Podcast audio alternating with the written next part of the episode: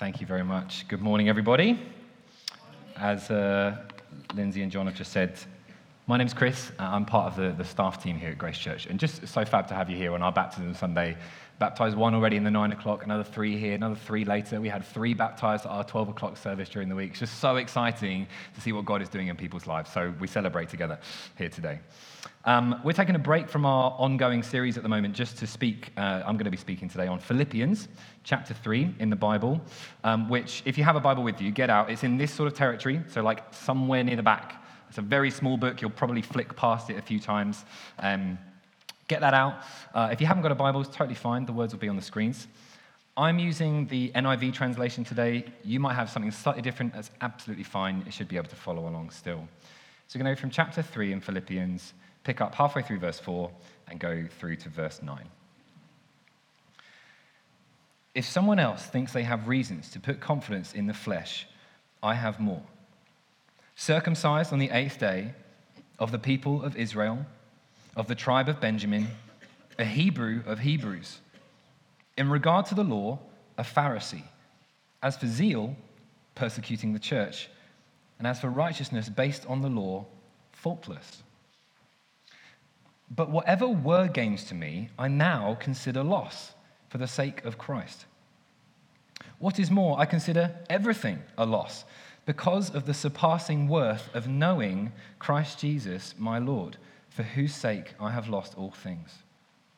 I consider them garbage that I may gain Christ and be found in him, not having a righteousness of my own that comes from the law but that which is through faith in Christ, the righteousness that comes from God on the basis of faith. Now, what we are reading here this morning is actually a letter um, written by a guy called Paul, and he's writing to uh, a church in the ancient city of Philippi, which is somewhere in modern day Greece. And uh, at this time, he's actually writing to them from prison. He himself has been persecuted and imprisoned for his faith in Jesus. And so he's in prison. And so writing this letter is the only way that he can communicate with this church. But what's lovely is actually the reason why he's writing this letter um, is because the church have just sent him a gift um, with a guy called Epaphroditus. And uh, so he basically kind of writes this letter back as a little thank you note, which I just think is quite cute. Um, so he writes this letter to them, say, Thank you so much. Also, to let them know that this guy, Epaphroditus, is okay, because if you read in chapter 2, the guy almost died and got really ill. So he's like, Epaphroditus is okay, he'll be coming back to you soon. And in fact, he says he wants to send his friend Timothy to go and be with them, and also says that at some point I'd love to come and visit as well. So it's just, it's just quite lovely, isn't it? Lots of niceties in this letter. But that is not the main reason why Paul is writing to them. That might have been where it started. But Paul's primary concern here is their progress as a church and as individuals, I suppose, as well. That you can read some of his other letters to other churches in this part of the Bible, and some of them are in a real mess. They're in an absolute state. And so, reading them, you can kind of almost sense the pain with which he has to write the letters to them. Not so here. When he writes to them, it's actually quite lovely because they're doing well. This church is okay. They're a healthy congregation from what we can pick up but he still knows, Paul, that it's all well and good being in a good place, but it's, it's actually very easy to get knocked off course, that it doesn't take much. And I think that's probably pretty true of us today as well, isn't it? I wonder how many of us could testify to just one thing coming unstuck in our life and just almost everything else seems to start unraveling, and, and we do get knocked off course as a result, just from that one little thing. And that actually, even if you just get knocked off course just by one degree, might not seem a lot at first, but your end point is vastly different. And so Paul writes to them to help them, to try and encourage them in this. And he's writing to help us too. And so, my question right at the start of today, and I suppose the title of this message is this Are you on the right course? Are you on the right course? Have you got your angles right? Do you, do you know exactly what it is that you're heading for at the moment? Because Paul thought that he did. He, he really did. He was convinced of it. And the first part of what we read, verses 4 through to 6, is very much him explaining why that's the case. So we're going to get them back up on the screen and uh, just pick up in 4 where it says, If someone else thinks they have reasons to put confidence in the flesh, I have more. And what he's commenting on here is not so much his right standing before God, but more just the right way of living, okay, like the good life, as it were. Um, and basically, his point is look, it, of all the people that have reasons to be confident in these things, it's me. Of everyone that has reason to put their faith in that kind of stuff, it's me. He's doing life right. And he goes on to cite seven reasons um, as to why that is the case. That more than anyone else, Paul was doing it right, not even just on par with others, but bettering everyone else, right? He was living his best life. The dude absolutely had it down to a T as far as he was concerned. And I just want to look very briefly at those seven things, not because the specifics will be the same, because they won't. The context is totally different. But I think the principles behind them can actually be mirrored in our uh, society now. Um, so we'll go through them. I'll just rattle through. The first one he says is he's circumcised on the eighth day. Importantly, that means that he was more prominent than certainly those that he was writing to in that regard, the first, as it were. Secondly, that he's of the people of Israel. That is to say, he's part of God's people. The third one, when he says he's of the tribe of Benjamin, this one is just really for showing off because the tribe of Benjamin, um, earlier in the Bible, is called the one that God loves. It's the tribe that Israel gets their first king from. And so he kind of just chucks this one in as a, oh, and by the way, he just thought it was from the people of God, also the tribe of Benjamin. And then all of those three are summed up with the fourth one, which is to say that he is a Hebrew of Hebrews, that he's of pure Hebrew stock. Then he kind of shifts slightly from commenting on his background and where he's from to much more about what he does and his achievements. Uh, the fifth one is with regards to the law, he's a Pharisee. A Pharisee was a, a religious teacher of the day, very prominent in society, and uh, Paul is far advanced in these things, so he himself is prominent in that regard. The sixth one possibly might not sit that well with us, actually, because it, it says, As for zeal, persecuting the church. Now, I don't know about you, but I, I don't know how many of us would ever really boast in persecuting someone or something. That is perhaps not something that we would, you know, flaunt to others. But in this context, the reason why he, he is saying it is because as a Pharisee, he's a teacher of the Jewish law, and actually he believes in it so much that he's going after anyone that does not adhere to it. And so actually, it's kind of like a badge of honor for him, saying, actually, I'm even better than just the teachers. I'm the ones that are trying to stop the others. So he's a persecuting of the church. And then the last one, which is, I suppose, the climax of the whole set, is that as for righteousness based on the law, Paul is faultless. That his con- conduct, according to the Jewish law, is without blemish and stain. He cites these things to show that, according to the world, he is pretty much nothing short of perfect. And now this list covers a whole range of things. As I said, the specifics won't marry up with us, but I think some of the principles behind them wouldn't be out of place in an assessment of our lives today. And I'm just going to list up some of the things that are commented on in this. He, he's talking about his status, his heritage, his achievements, his passions, his conduct, morality, knowledge, and his identity. These are the things, says Paul, that in every area faultless. You can't find a mark on me. And I, I wonder, just looking up at that list, like, what else would we also add to that when we're looking at life today for us? What other things would we add on to our list of criteria for the, you know, the right way of doing life? Maybe it's things like relationships or finances, being stable in that regard. Maybe it's our education, our family backgrounds, material things, or our careers. You know, I think we could almost chuck those onto that list as well to say, how would we measure our lives today? I also wonder, I'm not actually going to ask you this because it'd be very unfair, but like how you would rate yourself based on those criteria. I wonder how you would assess your life. My life actually was pretty good based on those things before I became a Christian. I wasn't brought up in a Christian home. I gave my life to Jesus at 17. And up to that point, my life was decent as far as I was concerned. As far as those things on the list go, I, I, was brought up in a good family, had a nice house. We were relatively well off, I suppose. Never really struggled for money. I achieved well in school, but I never like achieved too well that I was thought of as like one of the kind of nerds, which was great for me at the time. And then I also managed to be just a little bit naughty from time to time so that I was still kind of in with the cool kids as well. So I, I married those things really, really well when I was a 16 year old boy. I was popular. I had lots of friends. I was captains of my football teams. Things were going well for Chrissy B when I was 16. yeah? My life was okay. Now, I say this not to boast, but I will come back to it later. And Paul, in a similar way, is saying, hey, my life wasn't just going decent, my life is faultless. You couldn't find a thing on me. Absolutely perfect. As the world would see his life, it was approved. It was ticking all the right boxes. It's thumbs up for Paul. he was doing real good, is his whole point here. But then, in our text, there's this, this massive turn of pace. Because he then goes on and tells us that whatever were gains to him in the past, he now considers loss. All of these things that used to be his you know, pride and joy, now he just disregards them.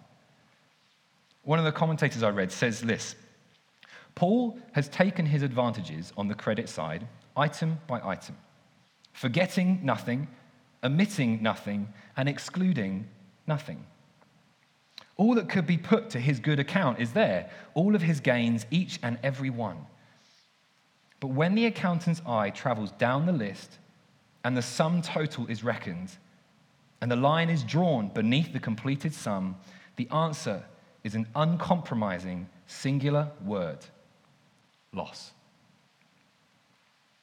All of a sudden, all of those things he now considers loss. And he goes on, actually, it's, it's not even just these things, it's everything. Everything that he can conceive of, he now considers to be lost to him. And he really rams the whole point home by saying, actually, it's not even just as loss. I think of them as garbage, rubbish. And actually, the original kind of rendering of these words is, is even stronger than that. It's more like just filth and muck, just to be chucked out. Ugh. To get rid of the whole lot. That's what he's saying. He just, you kind of stop and you think, what? How? How, how can all of those things all of a sudden be chucked out with the trash? What, what on earth has happened? How can you see them in this way? Not even just as loss, but as garbage. Well, Paul says, and this is his whole point here that whole turnaround, that whole change, the reason why is because he has seen Jesus. He's seen Jesus. And compared to him, the things on that list, everything that you can think of, doesn't even register on the scale. Doesn't even come close. Paul is saying, I just, I just want him. Just Jesus. You can keep your faultless life. I'm having Christ. I want to gain him. And you know what? That's basically what these guys have been saying today as they get up here.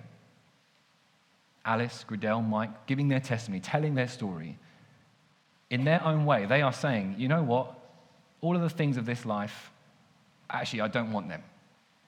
I just want to live for Him. That's what they're stating up here. It's a brave thing to say, bold, outrageous, even, to say something of that scale. And I think it still begs the question well, why? Why on earth is Jesus worth losing not just those things, but everything for? Well, let me try and show you using some of the things that we mentioned earlier that we might add to the list, right? The things of, of our lives today. And uh, we'll start with material things because I like nice things. I'm a sucker for a nice thing. And there's nothing wrong with nice things in and of themselves. Yeah? Nothing bad with them inherently. But uh, things never quite fulfill, do they? I love my phone.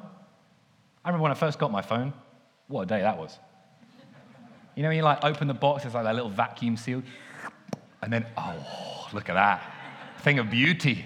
The metal and the glass coming together in a seamless, amazing, speaking my language. And actually, the biggest breakthrough in my life for the last few years is that I'm yet to upgrade my phone from three years ago. So Chris is doing good. There's a stronghold coming down right there. but seriously, like I was so happy when I got my phone. I loved it. But I was only happy for a while. Now, my phone is fine, at best. And you might be thinking, well, Chris, it's just because you haven't upgraded. Let me show you my phone. That's not the point. All of our phones, at best, are just fine. Okay? They never quite give us the happiness that we think they're going to. Not even just that, like, they don't just bring us back to a neutral place of being fine. These things sometimes suck our emotions into such a negative place. I have never dropped a phone in my life. It was a good record. It had been going for a very long time until a few months ago. I was out for drinks with a friend, and my phone was on the table, and he knocked the table. I was like, oh, and my phone slipped off, and I got a little crack at the top, two little cracks at the bottom. It didn't even touch the screen, so I got off pretty lightly, and I was so flipping sad because a piece of glass from three years ago all of a sudden had three tiny cracks in. I was disproportionately sad and upset about this. So I go home from drinks, and B, my wife is like, How was your evening? I'm just like, It was rough. She's like, Oh my goodness, what on earth happened at drinks? Just because of a little phone. Like these things, we think they're going to make us happy, and then we get to neutral, and then they just begin to suck our emotions into a negative place. Now, maybe for you, it's not phones, it's not nice tech things. Maybe it's the car or the house or what you have in your house. Maybe it's just money. You know, at first you think, oh man, this thing's making me so happy. I'm loving life because of this thing. But eventually it just lacks something, doesn't it?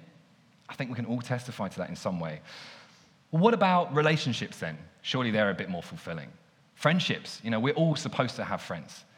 We were made to do life in community. That's why, as a church, we run home groups, so that you can literally do that, like get to know people well, live life alongside each other. You talk, you share. But even the best of friends aren't available all of the time. It's not their fault, they're just human. Even the best of friends can, can never perfectly know you, can never truly know the depths of your hearts and minds. Again, not because they don't want to, they just can't because they're human. So even in that regard, you just there's still something left wanting, like there's something lacking here. One of the big ones, surely, in our society has to be this thing of career. You know, there's this like elusive job ladder which we are all supposed to be climbing. Nobody knows what the top is. We don't know when we're going to get there, but we're supposed to be going up it all of the time. And again, there's nothing wrong with having a good job that you enjoy at all. But so many conversations that I have is about people saying, oh, Well, I do love my job, but I wonder if I could be getting paid more for what I'm currently doing. Or I wonder if there's a better job out there that's better made for me. There's always, even in the one that you like, there's this sense of what if? It doesn't quite fulfill like we want it to. Even if it is something that we love and enjoy, there's always something lacking, always something missing. And I think we could have gone through that whole list and commented on it in a very similar way. And in all of these things, we're left wanting in one small part. That's what I felt like. That's why I told you that my life was decent. Not to boast, but to make the point that, that I had so much going for me, and yet, as a 16 year old boy, I felt like I was drifting. I thought, there's got to be more than, than this. Like all of this stuff, what I've got, I, there has to be, surely, something more fulfilling because I just feel somewhere in me empty. Alice even referenced it in her testimony that something was missing, empty in some way. And the reason why Jesus is worth losing everything for is because he promised to come and give us life and life in its fullness. That was his promise to us. It's a full life. Knowing Christ Jesus, it does surpass everything because he is the perfection and fulfillment of everything else. Any of the desires that you have deep inside your soul, the things that you long for, the things that sometimes you can't even express with words, Jesus is the only thing that can fulfill that. He is the only person that can satisfy all of that for you a full life. One of the other commentators I read, Ralph Martin, he says that the excellency and the surpassing worth here is used in an absolute sense. So there's a finality to it. He says that knowing Jesus is not just superior to the things the world might measure, knowing him excels them to such a degree and so far outstrips them that it must be considered in a class apart. Jesus stands in scandalous prominence here. He alone is worth more than everything else. Not just that list, everything. Jesus and only Jesus. Okay, well, well, maybe that's the case, but how on earth do I get that? How do I, how do I gain Christ? That, surely that's got to be a big task. You know, like with your career, to get the dream job at the end, you've got to do a lot of work to get there. Surely it's a similar sort of thing. Actually, not really. We read it in our text. All that Jesus asks of us is faith. It's that simple. Faith, putting our trust in Him and in Him alone. And that's important. It, it's not Jesus and something else, it's faith just in Him. I'm going to bring up a, a column on the screen. This is what I'm talking about. The column on the right isn't supposed to have anything ever apart from Jesus. It's not supposed to be Jesus, oh, but I'll, I'll just slip in my career onto the right hand side, because actually that is quite fulfilling for me at the moment. Even if Jesus is still kind of a little bit further ahead in the pecking order. Or maybe it's actually it's my marriage or that thing I long for in relationship. That, that probably is on the gain side as well for me. That's not what Paul's saying. Paul's whole point here is that all of that stuff you can just leave. And instead, you just have Jesus, Jesus, Jesus. Always only Jesus. His wording is this not having a righteousness of my own that comes from the law, but that which is through faith in Christ. That's to say, it's not about anything that you or I can achieve, not what you or I can do, not our efforts, not our endeavors to make it, to make something work, to be fulfilled. It's all just about trusting in Jesus. It's that simple. And no matter how long you've known Jesus, that's never supposed to change. It's not, oh, well, at first, of course, Jesus is the prominent one because you've just got to know him. But then over time, things seep in, and that's what life is supposed to be like. No, it's forever supposed to be this Jesus is our gain. We are to be found in him and only him. Now, that doesn't mean that tomorrow you go and quit your job, sell your car, throw your phone in the river and all of your worldly possessions, you burn all of your friendships with one long text that is, that is not the message of today, right? If, that, do not take that away from today. Well, Chris said, No, I did not. you might not need to get rid of everything, fine. But you might need to reassess some things and reassess their worth to you. Let me put it this way let me ask some questions. If you were told you weren't ever going to get married, that's something that you desire, but you're told it's never going to happen for you. Would that change how you view Jesus? Maybe it's, it's your job. You go into work tomorrow and actually you're fired. And they say, This industry that you love, you can never work in it again. Would that make you doubt Jesus' goodness? Maybe your future plans hang in the balance because you've been saving for years and years and years faithfully. And then all of a sudden, because of one little thing, all of it disappears. Would you still trust your future to Jesus? If any part of you is hesitant on that and thinking, oh, actually,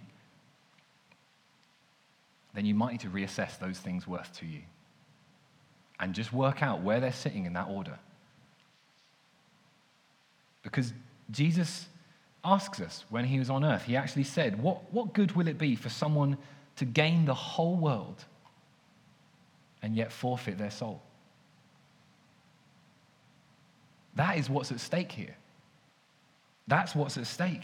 We're supposed to abandon our own efforts, throw them out with the trash, as it were, and gladly, and I mean really gladly, with delight and relief, receive his efforts on our behalf. Because Jesus is the only one, the only person who ever could live a truly faultless life. And he did it for you, for me. He's the only one that could have died the perfect death so that actually you and I don't have to bear the punishment for our sin. And actually, more than that, he rose into new life so that we didn't have to just live an empty, unfulfilling, lacking life, but that we could have life and life to the full. That's what's on the table here. That's the deal that's on offer. And it's not just for now, it's forever. It's not just for the days that we have ahead of us, it's beyond those into eternity. That is what Jesus can give to you. And all he asks of us is that we adjust course accordingly. And for some, that might be for the very first time. The Bible calls this repentance, and it implies a, a change of direction, a 180. It's, it's choosing to say, here are all of the things I have been chasing in this life that I desire and, and go after, turning away from God. I, actually, you know what? I consider that as loss. I, I'm going to turn away from those things, and I'm going to trust you, Jesus, and I'm going to live for you as best I can every day. Some of you might want to do that for the first time today. Others of you will have already done that at some point in your life, have already made that, that 180. That, that, I did that once when I was 17. I made that choice. I turned around for the very first time. But importantly, this isn't supposed to be just a one time thing. So you might be sitting there thinking, oh, I remember doing that. Great, I've got my column sorted. Well, you might think that, but check your heart and see whether every moment of every day you're trying to put Jesus first above everything else. That's the question to ask yourself here. And actually, Paul knows this as well. He, he knows how easy it is to get knocked off course from that moment at the beginning. And he, so he goes on, actually. If we were to read verses 12 and 14, I'll just read them out. They won't be on the screens. But um, he says, Not that I have already obtained all this or have already arrived at my goal, but I press on to take hold of that for which Christ Jesus took hold of me. I do not consider myself yet to have taken hold of it, but one thing I do, forgetting what is behind and straining toward what is ahead, I press on toward the goal to win the prize for which God has called me heavenward in Christ Jesus. Had Paul gained Jesus already? Yeah, of course he had. He says he has. I'm found in him, he is mine. And he says that he wants to press on and strain towards Jesus. That is, to exert himself, to bust a gut every day to get more and more of him and to know him more intimately. It's both. You gain Jesus in that moment that you turn for the first time. And then for the rest of your days, you, you get to go after him. You get to pursue him completely and then have an adventure of life living for Jesus. And at the end of it all, when you run out of juice, you pass through death and enter into eternity with him. Full life now, yeah, and full life forever. That's what he offers to you and me. That's what he offers to you and to me. So, are you on the right course? Ask yourself that question, honestly. Do you know what you're heading towards? Is it the right direction? Is it what you thought it was?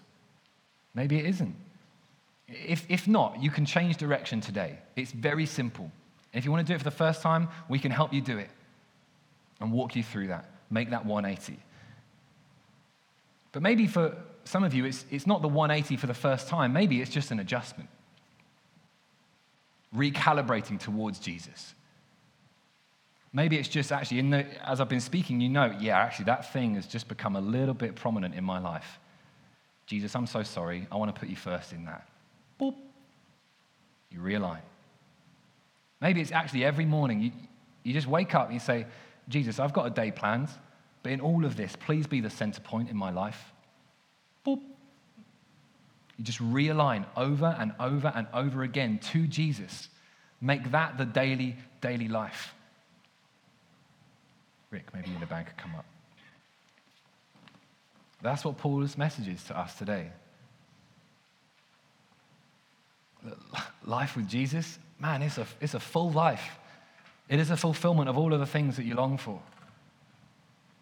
Why do I consider everything lost? Why do I leave everything else behind? Why do I throw it out with the trash?